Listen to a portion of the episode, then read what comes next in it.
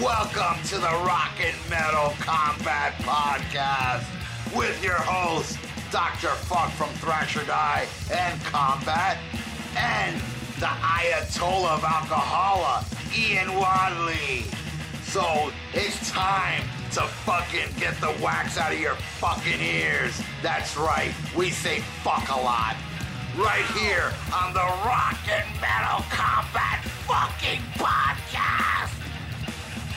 Hey everybody, it's me, Dr. Fuck from Thrasher Die, and uh, another exciting episode of the Rock and Metal Combat Podcast with my drunk buddy here, Ian. Hi, Ian. Hello! He's nice and drunk tonight for a nice uh, little exciting episode that this time we are going to talk about we are sexual perverts, or we Yes. are white Saxon American Protestants. That too. Uh, we all suck penis. Whichever Oh. one it is.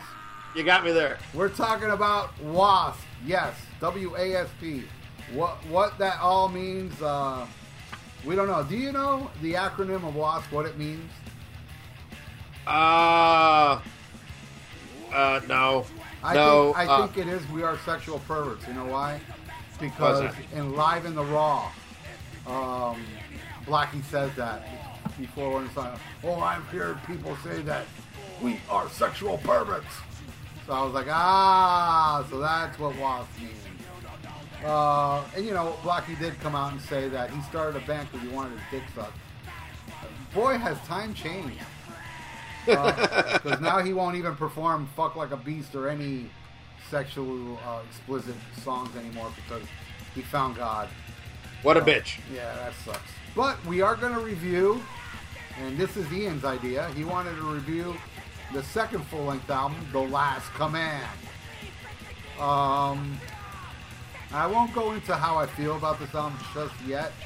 I will say that I am a huge fan of the first album, and I ran out and got this album right when it was released. I actually caught a bus to get it on vinyl. Came back home, put it on, and then I'll tell you what I feel when we get into the songs. Uh, Ian, tell me about your uh, your your uh, experience, your initial experience with uh, "We Are Sexual Perverts." Uh, with Wasp. Love Wasp. Um, probably first time I ever heard of them was uh, right when I was getting into metal. You know, there was no fucking internet, you know, or anything like that. Uh, if you wanted to find out about metal, you bought fucking Hit Parader. And my first issue of Hit Parader, I'll never forget this. It had Blackie Lawless on the cover, and split right down the middle on the other half was Michael Sweet. I remember that. I remember it was the Yes. Heaven and Hell issue. Yes, Heaven and Hell. I remember yes, that, that was one. that was my first issue of Hit Parader, and uh, you know, I was like, oh, they were the bad guys. You know, they were all this, and I was listening to hard rock. I was just getting into it. Uh, you know, discovered Kiss through Tears Are Falling. You know, got a Cinderella Night songs just came out. I bought that. Uh, you know, but I was still scared of the heavier shit. You know, what seemed dark. You know, I was like 11 years old. Um, but uh, I saw the video for "I Don't Need a Doctor." Uh, Inside the Electric Circus just came out, and I went out and bought Inside the Electric Circus and uh, Iron Maiden "Somewhere in Time" same day, and I loved both of those fucking albums. And I was like, "Wow, this is really cool." And then I, I, I went through Columbia House. I think this was probably my fourth time going through Columbia House, filling out somebody else's name but my address. And I ordered like uh, the first two Wasp albums, a bunch of Dokken, Ozzy, Ultimate Sin, all kinds of shit. Uh, you know, I was just at that that point I was sold. Anything fucking hard rock and metal I wanted. And uh, then I was getting dirty. You know, the, the the scarier the better. And Wasp, believe it or not, that time was considered, you know, a risque band. A lot of controversy. And uh, I just loved them. I think Wasp, along with Kiss, uh, it holds a very special place in my heart. Uh, the first, uh, if you count the live album, the first five Wasp albums are very important, you know, in my development of metal and, and uh, what sealed the deal for me in this this genre of music that uh, will always be first in my heart. Uh, I, love it. I will never get tired of it. I still listen to it to this day. And uh, Last Command is definitely one of my favorites. But let's see what you think about this, and we're going to start it off with the first track, and that is Wild Child.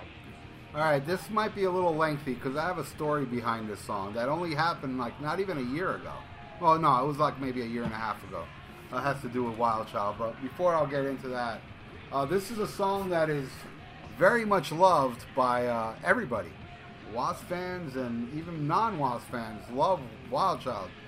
Me, I don't know, man. I mean, I remember when I first put this album on, I was like, this is a strange opener. This ain't I Want to Be Somebody. This ain't Fuck Like a Beast. This is almost, I don't know, mid tempo. Now, in retrospect, I don't think it's a bad song. I think it's an okay song, but now I'll get into my story. About over a year ago, I had a girl come to band practice. Girl I'd known, I don't know, maybe a year or so. And uh, band practice kind of ended early, and she didn't get there in a car. She got there, I don't know, by bus or something. And she asked me if I wanted to hang out. And I said, sure. You know, where do you want to go? Well, I don't care. You know, I go, well, get my car. We'll go to the beach and we'll get something to drink, you know, whatever. So I took her out, went to a bar, and then next thing you know, we come back to my place. And uh, she's fucking with my iPod. And, you know, my iPod's hooked up to my stereo. And she starts playing, like, uh, I remember she played uh, Show Me Your Tits from Anvil and she started doing this little dance in front of me, like a little striptease type thing, you know, like and coming up to me, and then I started touching her, and then she would slap my hand away, like, no, hey, hey, I'm not that type of girl. I was like, whoa, whoa, okay, okay, I'm sorry. So then she went to the iPod and she played something else.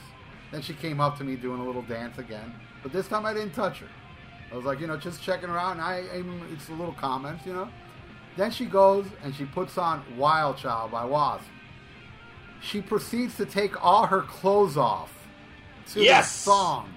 It turned her on so much. I mean, this song, and she went fucking nuts. And she started grinding on me and gotten on top of me naked. So I put my hands on her. She didn't stop me this time. I'm groping her. Song's over. She slaps my hand. Get away from me. I get up and I put Wild Child on again. I kept putting it on again. That song was magical, man, and I ended up, I ended up having sex with her with Wild Child. I mean, I remember, you know, and uh, the funny part is that she re- she requested to be filmed, so I filmed her, and uh, and on the film, yeah, I am having sex with her, and you hear Ball Crusher, uh, you know, all the way up to Cries in the Night, I think. You know, and then she's like, oh, get off. And I go and put on Wild Child again, and I ended up finishing off. So, afterwards, you know, she was cool and everything, I took her home, and, you know, then, you know, we, we were talking a little bit. It was nothing serious, you know, but then she started going around bad mouthing me for I don't know why. Saying, like, I don't even want to repeat what she says because if I do, then people will know who I'm talking about, and I don't want people to know who she is, uh, you know, people that know me. But I did end up taking stills from the video and sending it to her in a private message saying, "You keep talking shit about me, everybody's going to see this." She's told she didn't reply. She she actually deleted me from Facebook, and uh, she behaved. Now, I just want to say that I would have never shown those pictures to anybody because why would I want to show people my dick? But but the thing is that it worked. So you know she didn't call my bluff, and I don't know if she's listening to this podcast. I got you because of this song "Wild Child" that I'm not even too crazy about. Anyway, was that a long enough explanation for "Wild Child" for you, uh, Ian? Uh, I loved it, and I learned two amazing things. That uh, I cannot believe you think it's just an okay song, and I had no idea Terrence's mom was a Wasp fan. Uh, oh, oh, I kid, I she kid. passed, she passed away, dude. She passed away over a year and a half ago. Yeah, because because Blackie quit singing Wild Child. Uh, this is an all-time fucking classic. What do you mean? No wonder this song is Liquid Panty Remover. You're wondering why that shit happened? Yeah, it's a great, it's a great fucking song. It's an all-time Wasp classic. Uh, great, great, great fucking song. And what a way to open up this album. Um, I love Wild Child. And it, uh, a funny thing, uh, Blackie actually offered this to Nikki Sixx for a, for a Motley Crue song in '83, uh, and Nikki Sixx turned it down. Said he thought it was out of Vince's vocal range. Didn't think he could sing it. And Blackie was like, you know, in hindsight, thank God because it's probably, you know, other than Animal is their most popular song. And I'm glad he kept it because it's perfect for Blackie's voice. Who I think I think Blackie has an amazing fucking voice. I agree. I mean, no, no matter what I think of the man now, uh, I, I, I think he has an incredible voice, very unique, uh, you know, very very different, and uh, and perfect for hard rock and metal. Very great hard rock and metal voice. I love Wild Child. Then after that, we go into Ball Crusher, a solid rocker to me. Solid rocker, great bad lyrics, if that makes any sense. Horrible fucking lyrics, but they're so bad they're good. And this is fun Wasp to me. Uh, you know, this uh, especially early Wasp. This is some like beer drinking, you know, drug taking, sex rock and roll, typical '80s, but it's fun, man. I mean, if I'm having a fucking party, you know, and I got some fucking metalheads over, I'll put on some Wasp because we're all gonna fucking smile and drink some beer and have a good time. And Ball Crusher is, is just a great fucking song. Uh, I, I, love it. What do you think? I got a I got a bad feeling you don't like Ball Crusher, but you know maybe you can prove me wrong here. That's because you're you drunk. It's my second favorite song off the album. I love it. Nice. I love it nice. more than I like it more than Wild Child. Okay, and I like wow. uh, you know, stole my drink, take all my GD, JD. She went and hijacked my brand new car. I say AC, she says DC. The damn bitch is just too bizarre. I love that, man. I mean, how nice. cool is that? It may be cheesier stuff, but goddamn, I love cheese. I'd rather listen to this than Tool, okay? You know, or you know, whatever. You know, your little sophisticated bullshit. Fuck that, man. This is music, not rocket science. And Ball Crusher is an excellent tune. My second favorite. I'm probably even tied for my second favorite because there's another song on this album that's pretty much the same subject matter, and I'm sure you already know what it is. Uh, that I say is tied with it, but there is one epic, epic song on this album that is my favorite by far track and one of my favorite Wild songs. But the thing is about this album, okay, the next song, Fistful of Diamonds. Now, this is where I feel this album, Fistful of Diamonds, number one, not a bad song, but it's like, dude, I mean, coming off that monumental debut, kick ass album, you know, which I find no songs on there to be lame. This one has quite a few fillers and some okay fillers like Fistful of Diamonds, uh, which I did see this tour live, by the way. I saw. I saw the first album and I saw Last Command. I actually saw Last Command uh, opening for Kiss, the Asylum tour. Nice. And they did play uh, Fistful of Diamonds uh, at that song at that show, and um, it's an okay song. Money makes me crazy. It, it, it's not bad. I mean, I used to like it more, but I, I still like it. But it just doesn't hold up to, you know, like Hellion or Tormentor or the Torture Never Stops. I mean, to me, that's more Wasp than screaming about money. Uh, what do you think of Fistful of Diamonds, Ian? Alrighty, uh, man, fistful of diamonds. Norm- normally, I would get upset about agreeing with you, but I am so happy that we are reviewing this fantastic album. I have no problems agreeing with you. Yes, this is filler, but it is fun. And uh, man, I I'm extremely jealous because you got to see the fucking Kiss Animalize tour with Wasp opening up on this tour. Man, was, what an amazing Asylum. show! It was Asylum, by the Or, way. I, I'm, I'm sorry, I'm sorry, Asylum. I did bad. see I did see Animalize with Krokus. Oh, well, that's good too. Yeah, yeah, I'm drunk. I meant to say Asylum because you know that's when I first got into Kiss, and man, what a great fucking show that must have been. Oh yeah. Uh, man, uh, yeah, this is this this is totally filler, but it's still fun. You know, I I put this album on. I'm not gonna skip this song, but uh, you know, I'm never gonna put it on and go straight to this song either. Uh, but it, it's just it's fun '80s hard rock, but uh, it's definitely a weaker point in the mo in the album. It might be shit. You know, looking at the title, this might be my least favorite song on here. In all honesty, Wow. yes, yes. But that leads into one that I really love called Jack Action, which uh, you know it's. I, I, I love Jack Action. It's not one of the highlights of the album, but it's just a fun fucking song. It is a fun, you know, this is this is a beer drinking fucking 80s metal, just fun fucking record, you know. And and I have I, I call them cock rock parties. I like to do every Saturday. At least I did before we started this podcast. Where me and a couple buddies come over, man. We sit on my back porch. We get fucking drunk as shit. We barbecue and we put on some fucking rock and roll. You know, and a lot of it's 80s fucking, uh, you know, cock rock, you know, considered hair metal, but not like, you know, like fucking Tuff or danger, danger. But, you know, shit like this and shit in the vein of this. And, you know, just have a fucking great time. And this is one of those songs where it comes on, you, you clank fucking beers and, uh, just fucking miss the fucking 80s. And I love Jack Action. What do you think, Ralph? I love Jack Action. Great, great, great song. Uh, Nice. Like, love the riff. I'll just give you one little thing that I do. That well, a couple things that perplex me. What the fuck is Jack Action? Is it the guy he's trying to kill, or is he Jack Action? Because in the lyrics, I, supposedly some guy called Jack Action killed his girlfriend, killed my babe with a gun. What the fuck? What?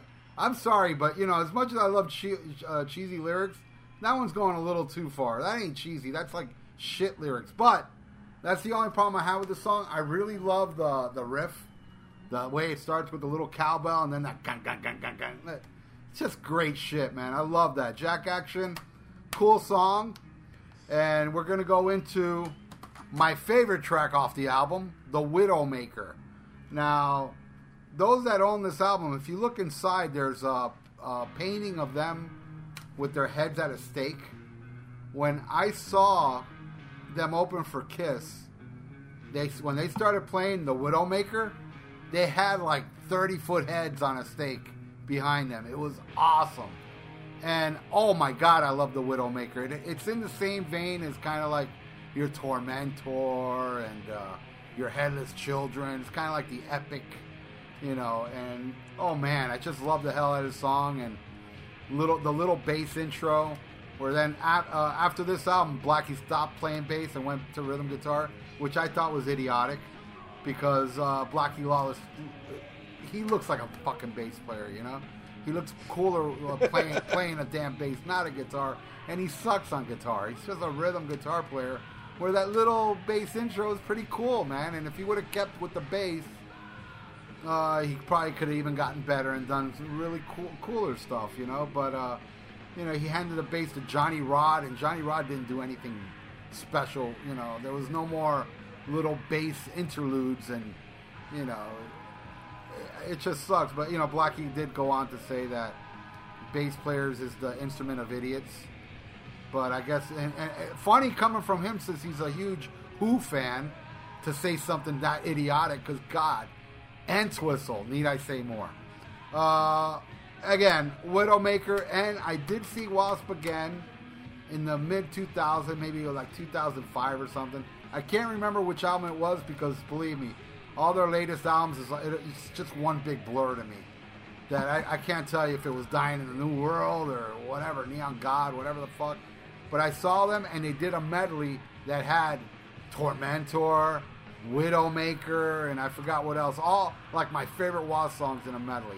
I love Widowmaker. Favorite track off the album, and definitely like in my top five favorite Wasp songs. What do you think, uh, Ian? Oh, man. I really sound like our former fucking co-host here because I agree fucking spot on. You know, I wrote amazing uh, deep cut. I love fucking Widowmaker. You brought up another thing that I would love to see was was the heads on the stick because I've seen the pictures and that was amazing. I think they said one of them got stolen and they're like, "Who in the fuck? How could you steal this head because it was so big? Yeah, Where would was you like put it?" I, I swear that thing was like like like at least twenty feet tall. Yeah, You know? yeah. They, they said it was fucking huge, and I've seen pictures, and it looked it looked huge. This is an amazing deep cut. Um, would have fit Pip perfect on the first album as well, and I love this. This though, this is my favorite lineup. No disrespect to Tony Richards, but this lineup with with uh, Chris Holmes, Randy Piper, Steve Riley, and Blackie Lawless, uh, and and they're all amazing on this song.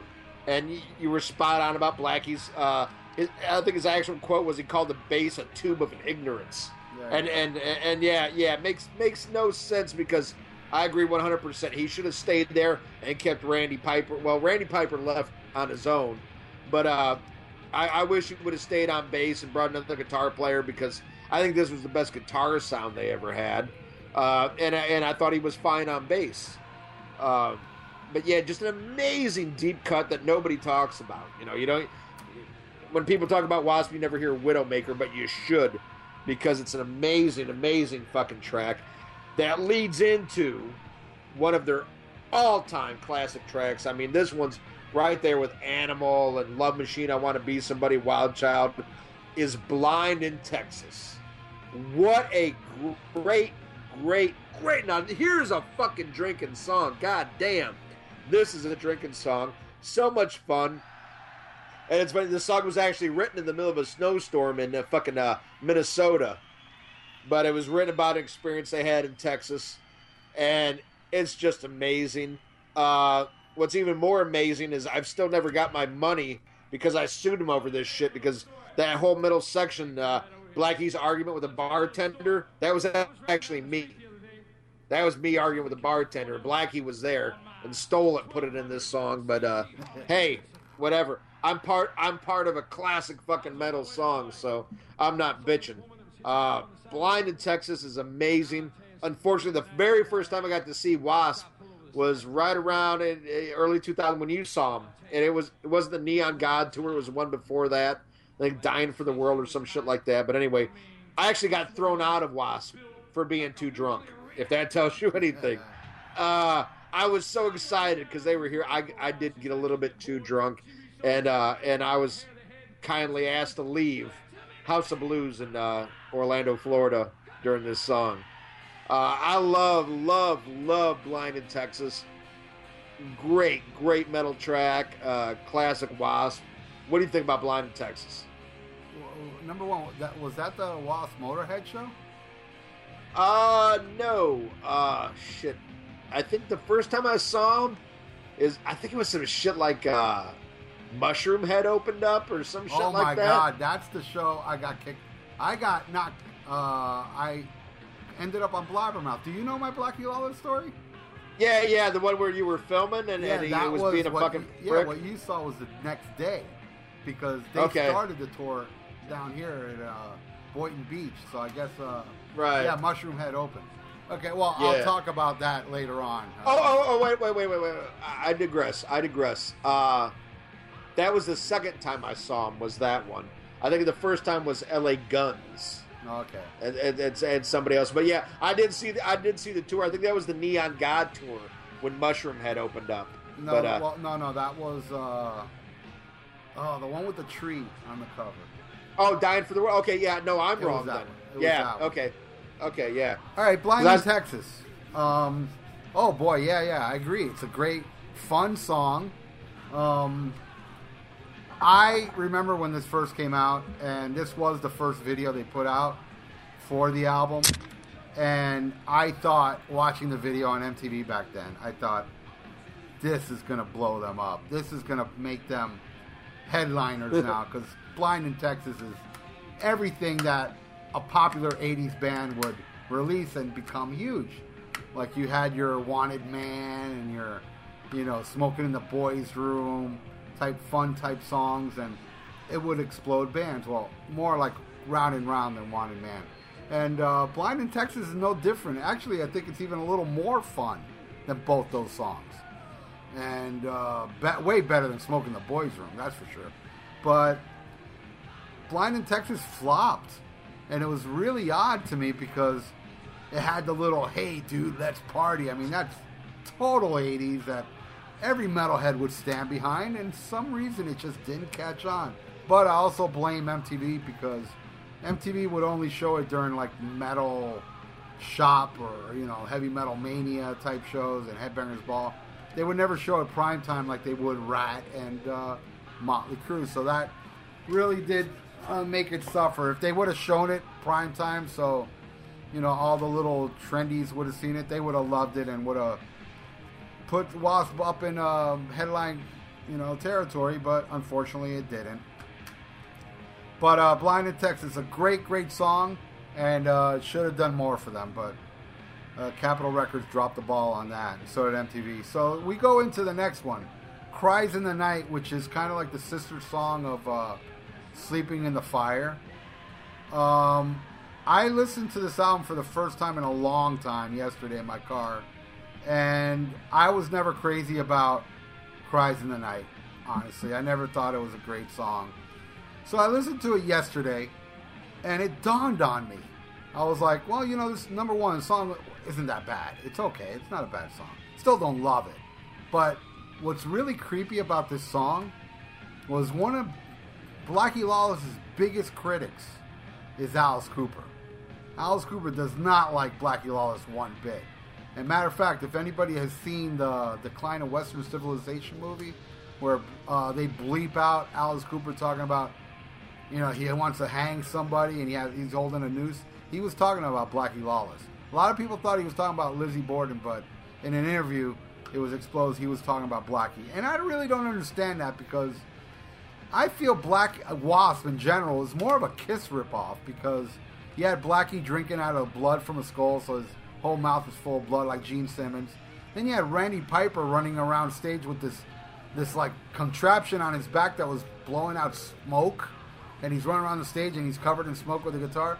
I saw more as a Kiss ripoff than Alice Cooper, but either way, there's an an amazing, amazing Alice Cooper album that came out many years later than this called Brutal Planet. I don't know. You know that album, uh, Ian? I actually love Brutal Planet. What Brutal Planet is an amazing album. I love. I love it. There's a song on that album called "Pick Up the Bones." that I love. It's such an eerie song. I'm listening to Cries in the Night yesterday. I'm like, dude, this is the same exact melody as Pick Up the Bones. Listen to them, like listen to them back and back. It was so eerie how much uh, Pick Up the Bones reminds me of Cries in the Night now. And uh, I think I haven't listened to Cries in the Night since the 80s, to tell you the truth, because I always skip that song. But um, I, I appreciate a little more now. And I'm sure the whole Alice Cooper sounding like Alice is a total coincidence. I'm sure Alice Cooper didn't listen to Cries in the Night and say, hey, let me write a song with that melody. But yeah, everybody out there, I mean, that's the thing. I mean, when I heard it yesterday in my car, I'm like, wait a second, there's a song just like this. And then it finally dawned on me, pick up the bones. Anyway, I'm sure you like this song way more than I do, though. Uh, yes. Yes. I love this fucking song and I do. I even wrote in my notes, uh, "Sleeping in the Fire" Part Two. Uh, I think this is an awesome, awesome deep cut. He wrote this actually when he was 18 years old. Uh, it was a track called "Mr. Cool," and he said uh, he was persuaded by the record company to change the song, and he changed some lyrics. Um, to, to make it fit the, the title cries in the night but I think it's an absolutely perfect song. Uh, you know, I, I, find it funny that you mentioned Brutal Planet because Brutal Planet's one where Alice Cooper is ripping off. While I love the album, that's totally him. Like, hey, I can be Marilyn Manson. I can be this. I can be that. Uh, and that's something Alice Cooper has done. I'm a huge Alice Cooper fan, by the way. But Alice Cooper and and Kiss go hand in hand with this they had this original sound, and then once they got really to the top, then they just start following whatever trend was fucking there. You know, Alice Cooper did it with fucking, you know, Constrictor was 80s cock rock, you know, Poison was 80s cock rock, you know, Brutal Planet was fucking industrial. You know, Kiss did the same thing with turning cock rock and then turning grunge. Uh, but I do love Brutal Planet. But uh, yeah, th- Kiss and Alice Cooper were two bands that start out as like trendsetters that totally became followers, uh, in my opinion. But I still I love and worship both those bands. But uh, yeah, o- overall, love Cries the Night, and then it goes into the title track, The Last Command. I love this fucking song. Love it. This this is an anthem track. Uh, stereotypical 80s to me. I mean, this is just 80s fun rock and roll. And, uh, and and why I think the 80s fucking ruled. I, I mean, especially for hard rock. Uh, you know, the early to mid 80s, before it got, you know, before Bon Jovi, you know, kind of ruined everything. The same way, you, you know, in, my opinion, two things really ruined fucking hard rock and heavy metal. That's Bon Jovi and Nirvana. you know, but at least I think Nirvana was a good band where Bon Jovi's just utter shit. But um, this is just fun 80s rock and roll anthem. Uh, stand up for the last time and cry out. Whoa, whoa. I mean, it's just, you, you know, you you grab a beer and, you know, you're with your buddies and just a great, great fucking song. And man, I wish I could have got to see, you know, I was a little bit too young to see this live but I would have loved to heard this. I don't know if they played it when you saw them, Ralph, but they uh, did not.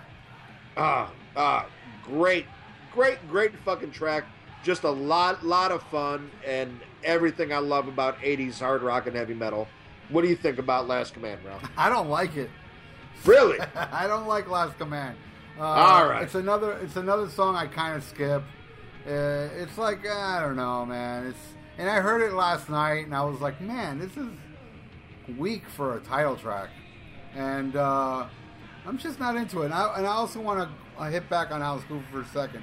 I really don't see uh, Brutal Planet as a Marilyn Manson thing. I see it more as a, a Rob Zombie type album, you know, because Rob Zombie was more like you know heavier, where Marilyn Manson was a little too, you know, I don't know, uh, a little too industrial. But uh, okay, so that goes into what I feel is the the worst track on the album, uh, "Running Wild in the Streets." Uh, it's just whatever. I mean, I, it's these last three tracks I would always skip. Like every time. That's why last night when I heard them again, I was like, "Wow!" You know, out of the those three, "Cries in the Night" was like, you know, that's not bad. But the, these two still haven't done anything for me. And I listened to them more than once actually last night in the car because I didn't really listen to, uh, you know, Jack Action and stuff like that because I'm pretty much, you know, I'm pretty much agreeing that I like it. I did listen to the whole album, but I did go back two, three times with these songs that I don't play too much. And yeah, Running Wild in the Streets is, uh, ooh. What do you think, Ian? I love it. uh, I do agree it's filler. But as we've talked about on previous albums, it's what I consider good filler. It, it's fun. I would I would never skip this track, but then again, like I said, I would never put this album on and go right to this song. But it's just fun, um, fun. But it, it, it's total filler. You know, it's uh, hey, we need one more song. Uh, of course, it isn't going to be a single. It's not even B side quality, but it's still fun. Uh, you know, maybe nostalgia for this album, but I, I love it. It doesn't bother me one bit. And then it goes into Sex Drive, which I, I, I, hear, dude, this, this is mindless 80s fun. Sex Drive. Uh, you know, get your beer, get your hoe, and, and, and you know, have fun. Um, and and I, I love the ending of this where it's like, doesn't that hit the spot? you know, it just, it's so bad, it's good. You know?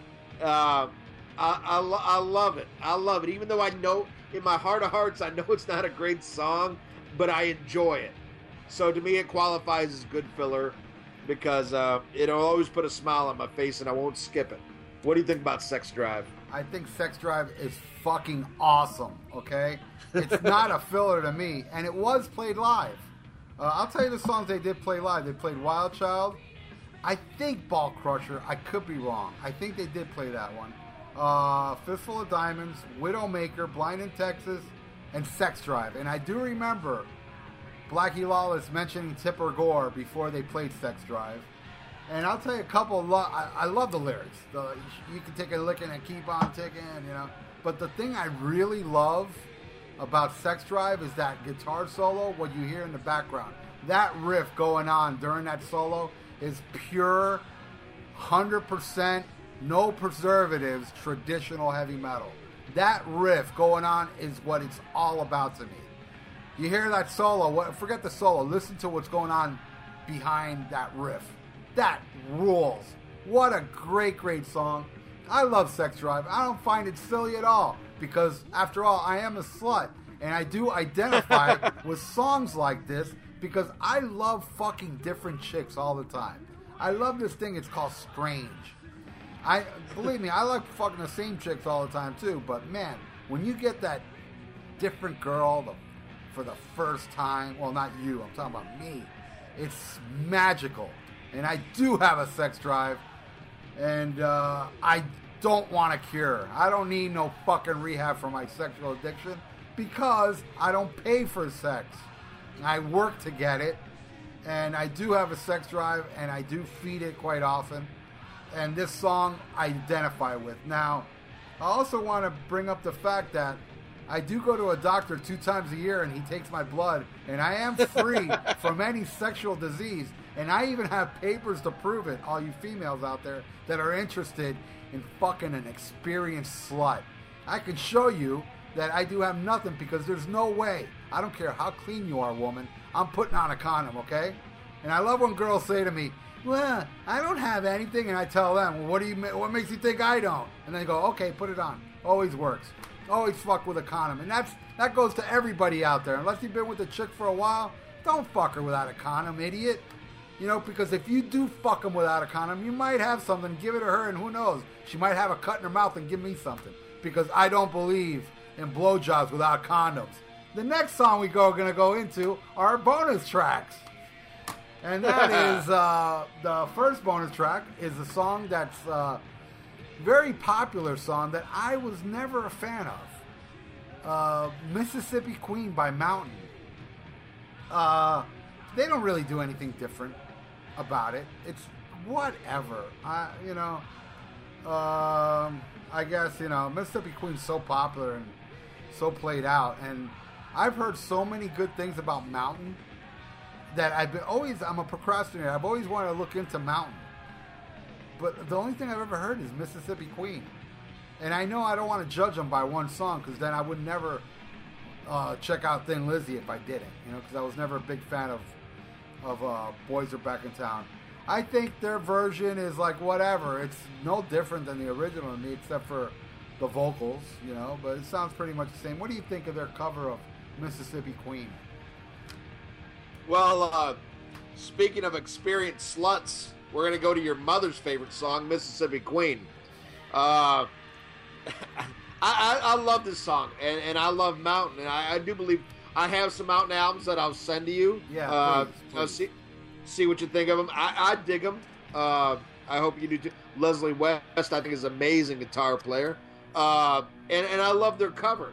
I, I've heard a lot of covers of Mississippi Queen, and this is probably my favorite. Is it better than Mountains? No. Is it better than fucking Ozzy's? You bet your fucking ass it is. Because Ozzy's cover is fucking horrible. Fucking horrible. But this one's not so bad. I love it. Uh, great B side goes into another uh, bonus track that I think is awesome called Savage, which to me this this, this could have fit perfect on the first Wasp album. Uh, it, it's kind of more, I, I think, in the same vein of the first Wasp album than it is Last Command. Uh, Savage is a great song, kind of like you know, with another B side from the first time, Show No Mercy. You know, I, I think these are great songs. I'm surprised didn't make the album because there's a couple filler tracks on fucking you know Last Command. Like I would have rather had Savage than Fistful of Diamonds or Run Wild in the Streets. Even though I love those songs, I think Savage is a stronger song, uh, and would love to hear this one live. What do you think, Ralph? I love Savage, and I think they should have named the album Savage and replaced Last Command with the song Savage. Okay, uh, Savage is great. Savage is kind of um, the Hellion Show No Mercy type vibe to it. Uh, should have been on the album.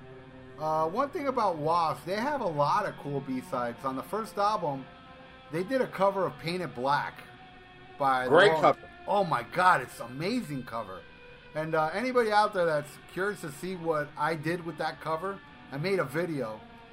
It's uh, just type in Wasp Painted Black, and uh, my name on YouTube is called Justin Sane, like Justin, and the last name Sane. Uh, and I made a video for Painted Black using nothing but footage of the Tony Richards years. I love their version of Painted Black. It's fucking awesome. Uh, and Savage is fucking awesome. It does remind me a lot of uh, Show No Mercy and Hellion and you know stuff like that. Uh, Torture Never Stops. It's got that heavy metal all over it, and it really shouldn't have been a B side. I could have picked four other B sides on this album. This is much better than most of the songs on Last Command. And that ends our discussion on Last Command, Ian. And uh, I gotta say that um, it's a decent album, but it is such a downgrade from the monumental very first Wasp album, which man, that album was like probably the album of the year that at that year, 1984. Well, you know, I also discovered Venom that year, and uh, what else? Uh, there was a lot of good stuff that came out in '84, except, um, but Wasp, the the first Wasp album was like, wow, man, I played it so much. Huge Wasp fan. I did get to see them on that tour too. Open for Quiet Riot during the, their Condition Critical tour. I took a lot of pictures at that show that I still have. I have pictures of Blackie drinking out of the skull. And, um, wow, I love it. I love uh, the first Wasp album. But this album, I felt like was more of a downgrade. And, uh, but Ian, the reason Ian loves it is more than I do because number one, Ian's younger. Number two, he's dumb. Number three, he's drunk. And number four, Hello. Number, number four, the most important part, he, it was like uh, it wasn't his first one. I know Inside the Electric Circus was his first one, but maybe it was your second, Ian. Was this your second Uh, Wasp album? Yeah, well, I got this and the first album at the same time, but this one caught me first. Even though I liked the first one more, this is the one that I gravitated to fir- first of all. So it's it, you know, in in my mind, uh, you know, it holds a special place. Oh, I thought I thought your first album was Inside Electric Circus. No. No, no, no, no, no, no, no. Inside Electric Circus was my favorite, but then I bought because I got through Columbia House. I got this and the first album at the same time, but this one caught me before the first album. But in hindsight, I like the first album better. Uh, do you like uh, Last Command more than Inside Electric Circus? Yes, Ah, so do I. yes. So do I. I feel that one's the weaker of the early stuff. Uh, Inside, well, Inside Electric Circus does have its moments. Um, Yes, I agree. but it it's I even like Last Command more. I hate the album cover too. That's another thing. The Last Command album cover sucks because already Blackie's taken over. It's like what the fuck? I mean, you're a band, and you know it's just Blackie. I always hate when bands do that, like "Stay Hungry" by Twisted Sister, and uh, this one, and whatever other band that only has one member on the cover. Like, unless you're a solo artist, I think it's lame when bands have just one member on the cover. It's, it is lame. So, um, but uh, the rest is cool. I like the, the picture, the painting of the decapitated heads, where you could see one of the heads on the cover of Live in the Raw. I think that's Blackie Lawless's head on that cover. Uh, I think it's Chris Holmes. Is it's it? Holmes. Okay, maybe Yeah. you're right. Um, but uh, uh, you know, it was it was a nice attempt, but it it and you know, Blackie Lawless went on to say that you know, Last Command was a better album, and he said that everybody was listening to the first album with their eyes, uh, which is bullshit, man. To me, those songs are great. Those are all great, great, great songs, and Blackie Lawless is disillusioned and uh, he's a douchebag. Should I tell everybody my Wasp story? How he got angry with me? Oh, oh, oh yes, it's, uh, that's a great story. All right. Uh, like that show Ian was talking about where they had Mushroomhead open. I went to that show. I walked in with a video camera, which I filmed many shows there. And nobody cares that you get filmed. I'm all the way up front filming Mushroomhead. Never heard of this band before. I filmed them. Um, and then Wasp comes out. Now, me and my buddy, my buddy was in the back, and I was in the front. He know he has the equipment. Even back then, he had this equipment to do like a two cam mix. So he said, like, you know, you stay up front, I'll stay in the back. I said, all right. So I'm up front filming Wasp. And I notice he notices me. At one point, he points at me. He's like, get the fuck out of here. And I, for a second, I was like, is he talking to me? I wasn't sure. I just kept filming. And then he gets up on his, like, that exaggerated mic stand. I think he calls Elvis. He gets up on that mic stand and he points at me. He goes, you eBay selling motherfucker. I'm to get that camera and shove it up your ass. And I'm like, oh shit. And then all of a sudden, his little henchmen grab me and they take me backstage with my video camera. Now, these morons are trying to figure out how to take the film out, and I'm offering to take it out for them, and they wouldn't let me. And I was like, if you break my camera, I will sue you. And uh, just give me my camera, and I'll give you the film. So I give him the film. There, Blackie Lawless walks into the room and yells like, "Get that fucker out of here!" Blah blah blah, and walks behind this wall. Like he walked out, yelled at me, and walked behind a wall, which was surreal to me because I was like, "Fuck, dude!" I mean, I bought a shirt. I did buy. They were selling the first album. they had the first album shirt there, and I bought it. I was wearing it, you know. So it's like, hey, dude. I mean, just like, don't be a dude. Say, hey, man, I don't allow filming. Give me the film. All right, thanks for coming. Get out. You know, but no, he was a total douchebag. The next day on Blabbermouth, it made Blabbermouth saying Blackie Lawless cut show short due to bootlegger. It made it to Metal Sludge. It was actually all over the place. Now, here's the funny part. My friend, who was in the back filming, got away with it, and I have the video of Blackie Lawless yelling at me. Now, uh, I don't know. I don't know. Can, uh, okay, I'll put the audio on here uh, so you can hear it. But if you want to see the video version of this, you're gonna have to tune into our YouTube channel where I add video to this thing. And uh, Ian, check it out. I'm gonna put up the video right now. This is Blackie Lawless yelling at me at uh, Boynton Beach, Florida. I think it was 2001. Check it out. You know,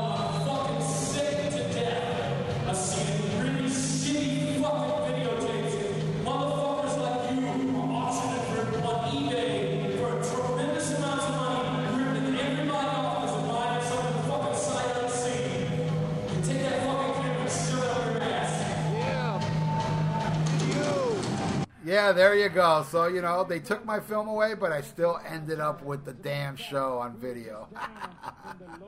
All right, so, um, and now the funniest part of this whole story five, six, no, no, it was like, let me think. It was about nine years later. My band, Thrasher Die, opened for Wasp. Yes, true story. And when that happened and I got booked to open for Wasp, I told everybody, please do not bring up this story because he will have us kicked off the show. So, yes, I am proud to say that I got to open for Wasp even after Blackie Lawless pretty much wanted to shove a camera up my ass. And, um, yeah, so there you go. How I, uh, what a twist and turn there, right? And uh, now I don't even care if Blackie Lawless knows I filmed him. And I don't care if he doesn't have us to play with him anymore. You know why? Because I already did it. anyway, so, and plus, they don't do fuck like a beast anymore. So fuck them. Um, no, but, you know, in all fairness, that night when we opened for Wasp, Wasp was awesome. They were a really good live band still, even though it's just Blackie. They, I highly recommend when if Wasp comes to town, check them out, man, because they really do focus on the old shit a lot, and uh, they kick ass. They're a kick ass band live, and Blackie's a kick ass singer. He's just a douchebag. And um, that night, I didn't want to meet him. I did see him walking around because you know we were sound checking, and Blackie was walking around the venue, and I could have easily gone up to him and said, "Hey, Blackie, uh, can you get a picture or something?" But nah, it was like, you know what, fuck him, you know. And I heard later on that Blackie did at the tour bus tell people, I'm only going to sign one thing and no pictures. So, you know. Blackie's not known to be like the nicest guy in the world. I would have loved to meet, meet Chris Holmes because that, that guy looks cool as fuck to me. Uh, that's my uh, whole Wasp story. Um, uh, you got anything to add uh, about Wasp there, Ian, before we call it a day here? Well, I got I got plenty to add before we, you know, I'd like to give our whole synopsis of Wasp, you know, through their albums and stuff. But some things I'd like to bring up for this album. I do agree. This is a headphone album. Blackie, Blackie jokingly referred to this as Pink Floyd meets Wasp, uh, which while uh, not that great, but uh, there's a lot of shit going on in this album. A lot, a lot of shit in the background. And I suggest anybody, if you have a good copy of this, listen to it on headphones. There's a lot of shit going on. Um, this came out in November of '85. This was the last album produced by uh, Spencer Proffer, who did uh, the first album. Also did Motley. Uh, I'm sorry, not Motley Crue. Uh, Quiet did Riot. Metal Health. Yeah, did Metal Health by Quiet Riot. Their first album was Steve Riley. Their last album was Randy Piper. Uh, there's background vocals on this album by Carlos Cavazo from Quiet Riot and Chuck Wright, who was their new bass player after Rudy Sarzo left. Uh, you brought up the uh, same thing I wanted to bitch about is just Blackie on the cover. And I think he kind of did. I think he stole that from fucking Twisted Sister, just having Dee on the cover. And I do think that's a bad move. Have the whole band on the cover. Uh, originally, the cover was supposed to be him holding two Dobermans, but he was on like a huge mound of dirt at the photo shoot, and the dogs kept dragging him off the mound. Finally, Blackie got pissed and said, "Fuck it, just take me with without the Dobermans." That's how you got the cover. This was a, their highest charted album. It at uh, 47 on the U.S. Billboard charts. Opened up for Kiss on the Asylum tour. Um, I would have loved it. You know, we talked about this, or the big heads on the stick. I would have loved to have seen that. And what a great prop for an opening band. I mean, you got to think about that. That's something. From what I've seen, this is amazing. But it's something you would expect from like a headline band, not like the opening band to have you know props that cool. Um, right after this, they were they started getting managed by Rod Smallwood, who was who was the infamous manager of Iron Maiden. Uh, took them on for a couple of years because uh, I mean Wasp had a lot of controversy, a lot of notoriety about him, and uh, he tried to push him, you know, to be even bigger. Unfortunately, it never happened. Uh, you know, and Wasp is they're they're the evolution of shock rock. I mean, you know, you had Al, you know, fuck. I mean, you got Arthur Brown, then you got Alice Cooper, then you got Kiss pushed a little bit farther, then you got Wasp. You know, then Marilyn Manson took it to another level. You know, there was I mean, somebody. There was somebody even before Arthur Brown. You know who I'm talking about? Are you talking about uh, uh, the black dude? Yeah. What's his what was name? his name, man? Oh, uh, I put a spell on you. Oh, that Uh, guy's awesome. Yeah. Oh, fuck. I can't. it, that was Uh, that's the original right there. That Yeah, guy, I- he had- he had some videos up on uh, YouTube where he was like dressed like a skeleton. Right. Oh, God. I, I'm having a total brain. I'm drunk as shit. I can't remember his forgot- name. I forgot his Uh, name. Oh, but, uh, something Walkins or the I forgot. Yeah. Somebody, uh, somebody will correct us. Exactly, but uh, great, great artist by the way too, and uh, but I, I just love this era of Wasp. A lot of fun, and there's a band out now. I they probably I think they've broken up by now, but it's funny because their initials were was, uh, and it's like uh, where Saints suffer, some shit like that. And it was Randy Piper, Chris Holmes, Yes. and yeah, and, and a guy who sounds just like Black Lawless. But they put out an album that was really, really fucking good, I thought. Send send I- it to me. I haven't heard it. Yeah, yeah, no, I mean, this guy, I mean, it, he is a Blackie Lawless clone. There ain't no way around it. But I think it's a really strong album. Uh, I mean, you know, this kind of, if you like this kind of metal, uh, you'll be a fan of this album. It's really good. But, uh, you know, as an overall, okay, if we're going to go into Wasp, um, the first album, incredible, incredible fucking album. Uh, Last of Command, I love. Uh, you know, uh, Inside the Electric Circus is great. I love Live in the Raw. I love Headless Children. Uh, then it kind of took a, a detour for me. Crimson Idol, a lot. You know, Blackie likes to think that's the greatest thing he's ever done. I don't think so. I, I think that's it's very self indulgent. Uh, still not black enough. another one doesn't do anything for me. I did like Kill Fuck Die. Uh, Helldorado was them trying to get back. You know, Chris Holmes is back now. He came back for Kill Fuck Die. Uh, Helldorado is them trying to recapture the first album. Couldn't fucking do it. Uh, Dying for the World. Uh, so so. Everything's Neon God, stuff like that. Dominator, I think was the name of Yeah, yeah, yeah. Dominator. I don't know. It is to me. It's not this. You got to have Chris Holmes there. You got to have Chris Holmes there. Uh, and I would love to. I mean, jeez, I would love to see Randy Piper back.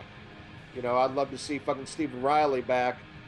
But I will still buy anything that Wasp puts out.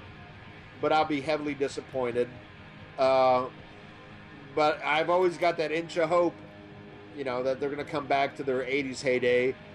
But it sucks now. You know, uh, Blackie is a born again Christian.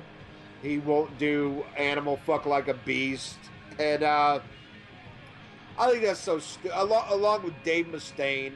I mean, I don't. th- This this is solely me now. This is not.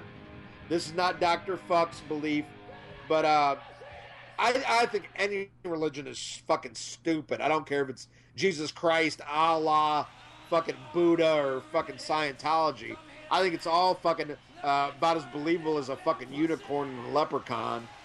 And and to think that these people won't play great songs like you know, Blackie won't play Animal Fuck like a beast, Megadeth won't play the fucking Conjuring. I mean, oh, grow the fuck up, people! Jesus fucking Christ, they're great songs.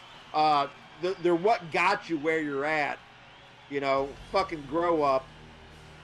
But uh, that that that's just my little rant. But I love Wasp as a whole, um, and any chance I get to see him, I, I will do, even though I'm still heavily disappointed. Uh, you got anything to add, Ralph? Yeah, the pick of the week, man. You got your pick of the week ready? Yes, I do. Go ahead. You go with yours first, and then All I'll be right behind you. Again, I, I, I hate to repeat myself being like this old timer that only brings up old stuff. There's a lot of new stuff uh, that I want to like plug to, but uh, there's one that man I just listened to yesterday. A band called Warrior. Now, there's I I just discovered. Wait, let me let me go back. Let me just okay. Let me- War, uh, Warrior UK. Well, okay. Warrior Okay. UK, I will talk about in a second. But the one I really wanted to, I'm gonna.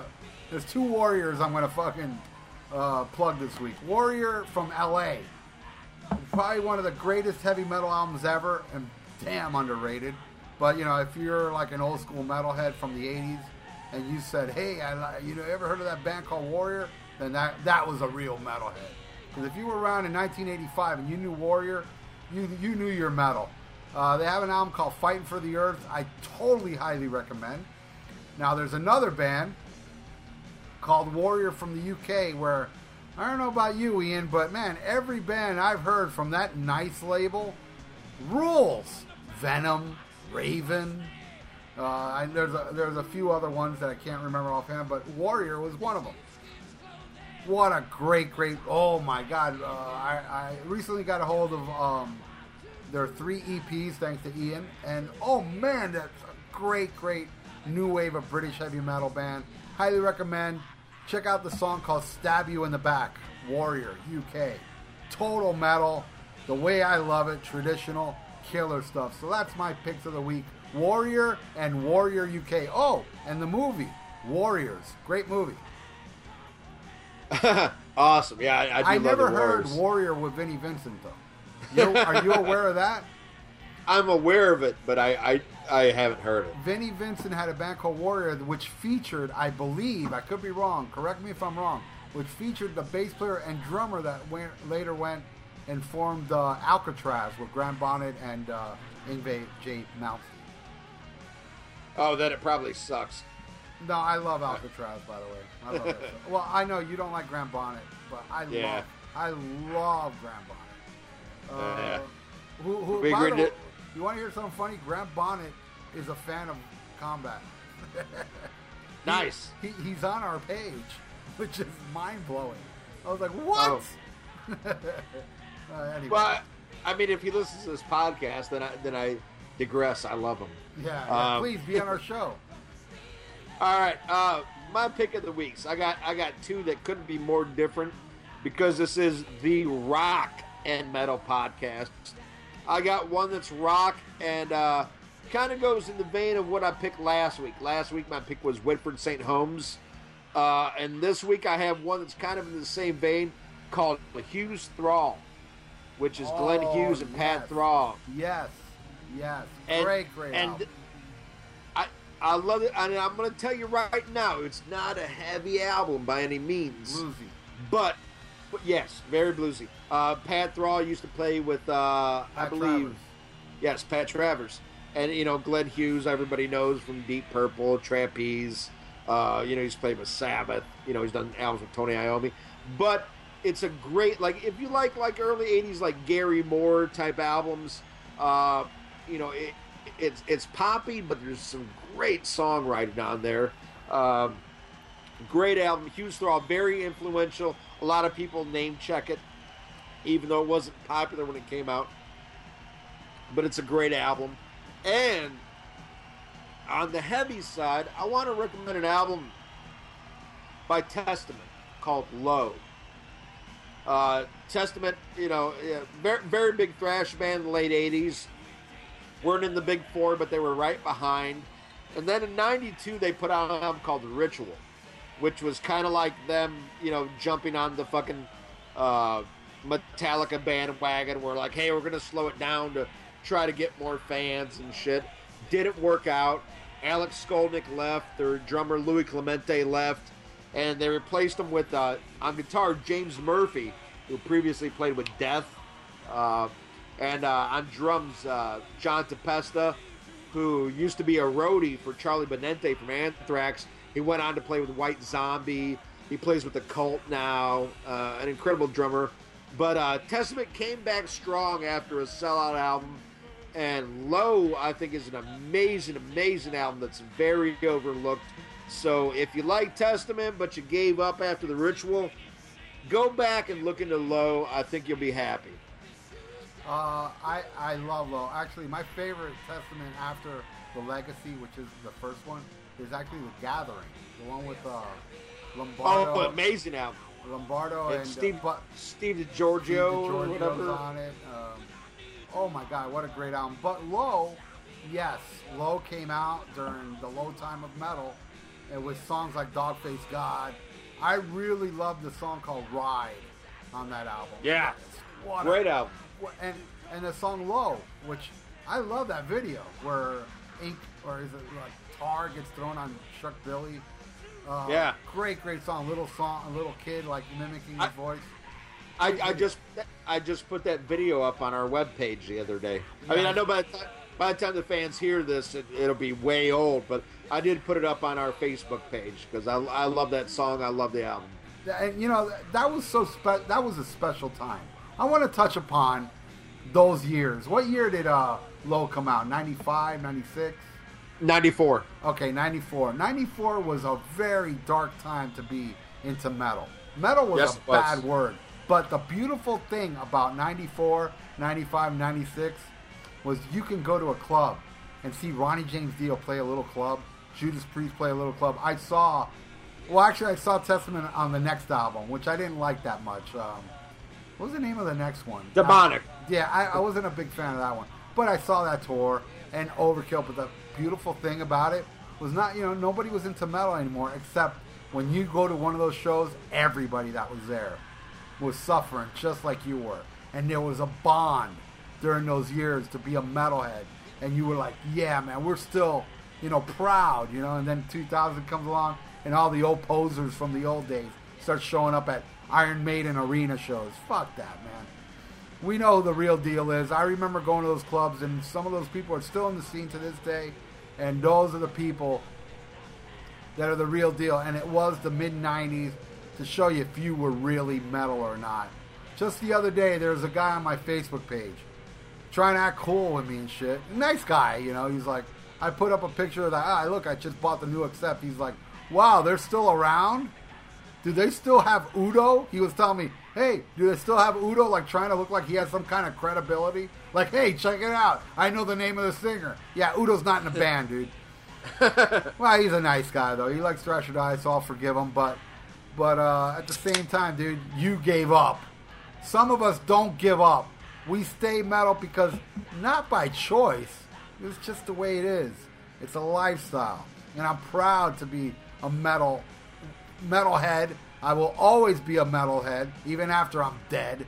And uh, check out Combat, man. We are a traditional heavy metal band. Stab you in the back, it's a heart attack. Anything else you want to add, Ian? Ian, you're really good at uh, plugging the show and how to check us out. So give the people a, the 911, 411, I mean. All, all right, like I do every week. Uh, I want to thank y'all for listening. Of course, a lot of you, uh, most of you, come to podbean.com. One thing I want to mention for any new listeners, uh, you know, it's not just the episodes that are on the main page. Uh, if you look to the left side, they show the older shows because I've noticed that as we're getting more shows, the numbers on those are growing, and the older ones, once they're not on the main page, kind of come to a standstill. Go back if you look on their older posts, check out our older episodes because I think every one is awesome. But you know, that's ju- that's just me. I love to hear my fucking voice. Uh, but there's Podbean. You can get to us on iTunes. All our episodes are listed on iTunes. We also have uh, the YouTube page. Ralph does a great job on that, where it's it's the same episode, but in the background you're going to see pictures, you're going to see videos of whatever band or album we're talking about. That time frame. I mean, if that's something you like, you like to see shit in the background, go to YouTube. Come on the Facebook page. There's links uh, on the right hand of the side of uh, the Podbean uh, page. There's links for uh, YouTube and uh, Facebook. Come on Facebook and talk to us because you know we want to know what albums would you like to hear about. I know I've got some requests that that will get addressed soon. So people want to hear some some Krokus. I've had some uh, requests for Canadian bands. So you want to hear some Triumph, some rap, some Rush episodes. We're gonna get to that. Talk to us. You know, if there's something you think we're doing that sucks, let us know. We might change it. We might not. You might come up with a great idea that we haven't thought of, but we might put in the show. So you're listening to this. You are the fans. You tell us what you want to hear, and there's a good chance that's going to get put into the show. Uh, we, we've had tremendous success, uh, and we want to thank y'all. Uh, and we want to keep in touch with y'all. So let us know how we're doing. Are you know are we are we sucking? Are the shows getting better? Are they getting worse? Come talk to us. I think they're getting better. That's just me though. But uh, I, I, I love the show. I love the fans. I love my brother Ralph, even though we disagree most of the time. But on uh, this this episode of Wasp, we agreed for the most part, and I've had a great time. And uh, just keep checking out the show every Sunday. Every Sunday, you're going to see new episodes. So, in closing, you got something, Ralph? Yeah, I also want to add that uh, we will have future guests on the show, people that we will have. But you know, there's a lot of people are like, "Hey, let me on." I want. Well, no, man, you gotta you gotta prove yourself to be a wacky ass like us. You have to be insane like us, and we'll have you on the show. But you gotta be insane, and plus, you gotta have a good connection because I'm not gonna sit here and edit. You know, your voice to sound louder and lower. I'm getting a lot of complaints, and I finally bought a special microphone uh, that Ian uses himself. So let's hope when I edit this one, I'm not going to have the same problems I had with past episodes. If you hear me fine now, like better than past episodes, then from now on, this is how it's going to sound. And um, I just want to again thank everybody for listening. And uh, check us out next week, man. We will be back. So uh, I am uh, bidding you a fondue, and uh, so is Ian, right, Ian? Sit, Ubu, sit. Good dog. Yes. Arf. What was that? That was uh, Family Ties, wasn't it? That, that was like fucking 15 80s sitcoms. Yeah. Ended okay. like that. Sit, Ubu, sit. Yeah, yeah. All right. Uh, later, guys.